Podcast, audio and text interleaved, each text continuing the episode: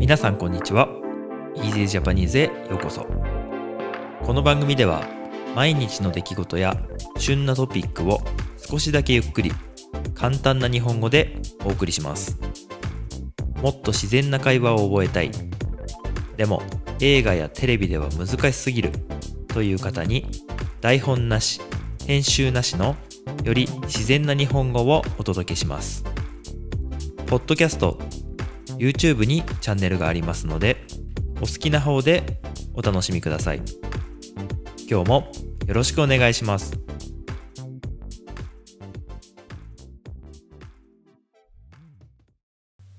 はい皆さんこんばんは。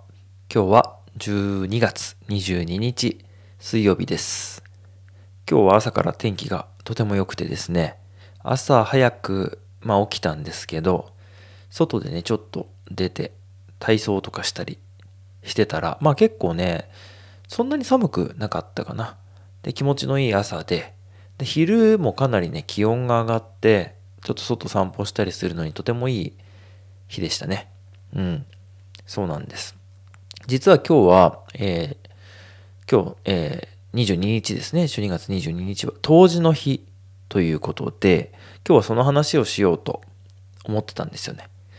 前から思ってたんですが、えー、冬至の日っていうのは昼間のね太陽が出ている時間が、まあ、1年で一番短くなる日ということで、まあ、ちょっと寒いイメージがある日ということでちょっと寒々しいというかね寒いっていうお話をしようかと思ってたんですが今日暖かい一日になりましてまあ朝起きてうん。で今日は午前中ねいろいろ洗濯をしたりとかあとは僕の趣味のね、えっ、ー、と、コーヒーの焙煎をしたりとか、えー、散歩行ったりとかね、そういうことをして。で、午後はですね、ちょっと近所に住んでるアーティストさん、陶芸家さんがいるんですけど、あの、その方について、ちょっとね、土掘りに行ったりとか、あとは陶芸のね、作業を見せていただいたりとか、まあ割と充実した一日になりました。はい。で、先ほどのちょっとね、当時のお話に戻すんですが、えー、日本ではですねこの1年の中で一番太陽の短くなる日の出てる時間が短くなるこの冬至の日にですね、えー、特に僕の住んでいる地域ではかぼちゃを食べるという文化があります。なので今日はねかぼちゃと、えー、小豆のですねぜんざいみたいなものぜんざいっていうのはこうまあ小豆あまああんこですねのそのスープみたいなものを作ってそこにまあお餅を焼いて入れて食べるっていう感じなんですけれども、そこに、まあ今日特別にかぼちゃを入れて、かぼちゃと、えー、小豆のそういうスープみたいなものを作って、そこにお餅を焼いて食べました。僕の家では昔から、まあこういうのをやってますね。で、あとは、今日はちょっとやらなかったんですけど、まあ他の地域でもあるかと思うんですが、えー、柚子を、えー、お風呂に入れると。柚子っていうのは、まあ、みかんとかレモンみたいなね、柑橘系っていう、あの、種類の果物ですけど、うん。まあ、香りが良くて、なんかスキッとした感じなんですけど、まあ、それをね、えっ、ー、と、まるっとそのままお風呂に入れてもいいし、まあ、皮だけをね、あの入れてもいいんですけど、まあ、柚子のお風呂に入るととても体が温まるということで特にこの寒い冬至の日にはまあそういうおまじないみたいなね、温まるっていうこともあるし、なんかそのおまじない的な意味も込めて、えー、柚子のお風呂に入るっていうのも、まあ、やってましたね。今日はちょっとやんなかったんですけどね。うん。あのまあ多分うちの近所の人たちもそういうことやったんじゃないかなと思いますけどね。うん。なので、まあ冬至の日っていうのはちょっと特別な感じで。で、今日はやっぱり太陽のね、角度が一番こう低くなるというか、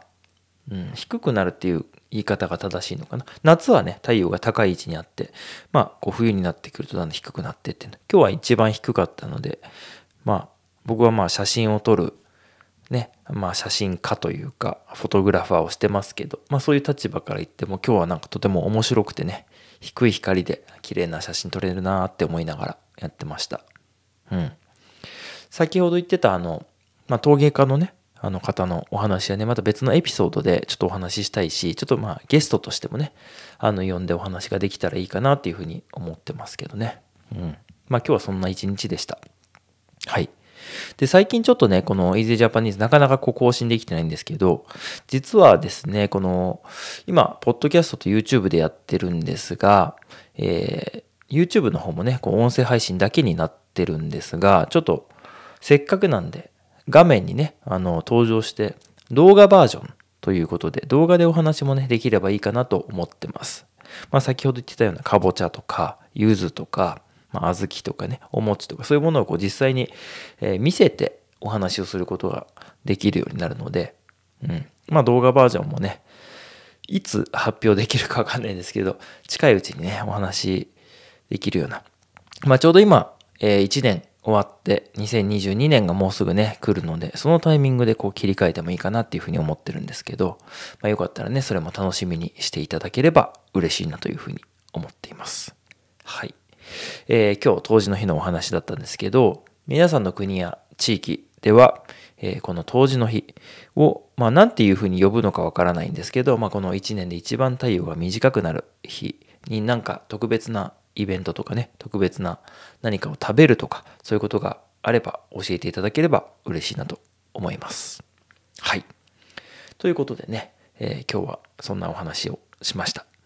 えー、また明日以降もよろしくお願いします。ではでは。今日も最後まで聞いていただいてありがとうございました。この番組は毎日の出来事や旬なトピックを少しだけゆっくり簡単な日本語でお送りしています。ポッドキャスト、YouTube の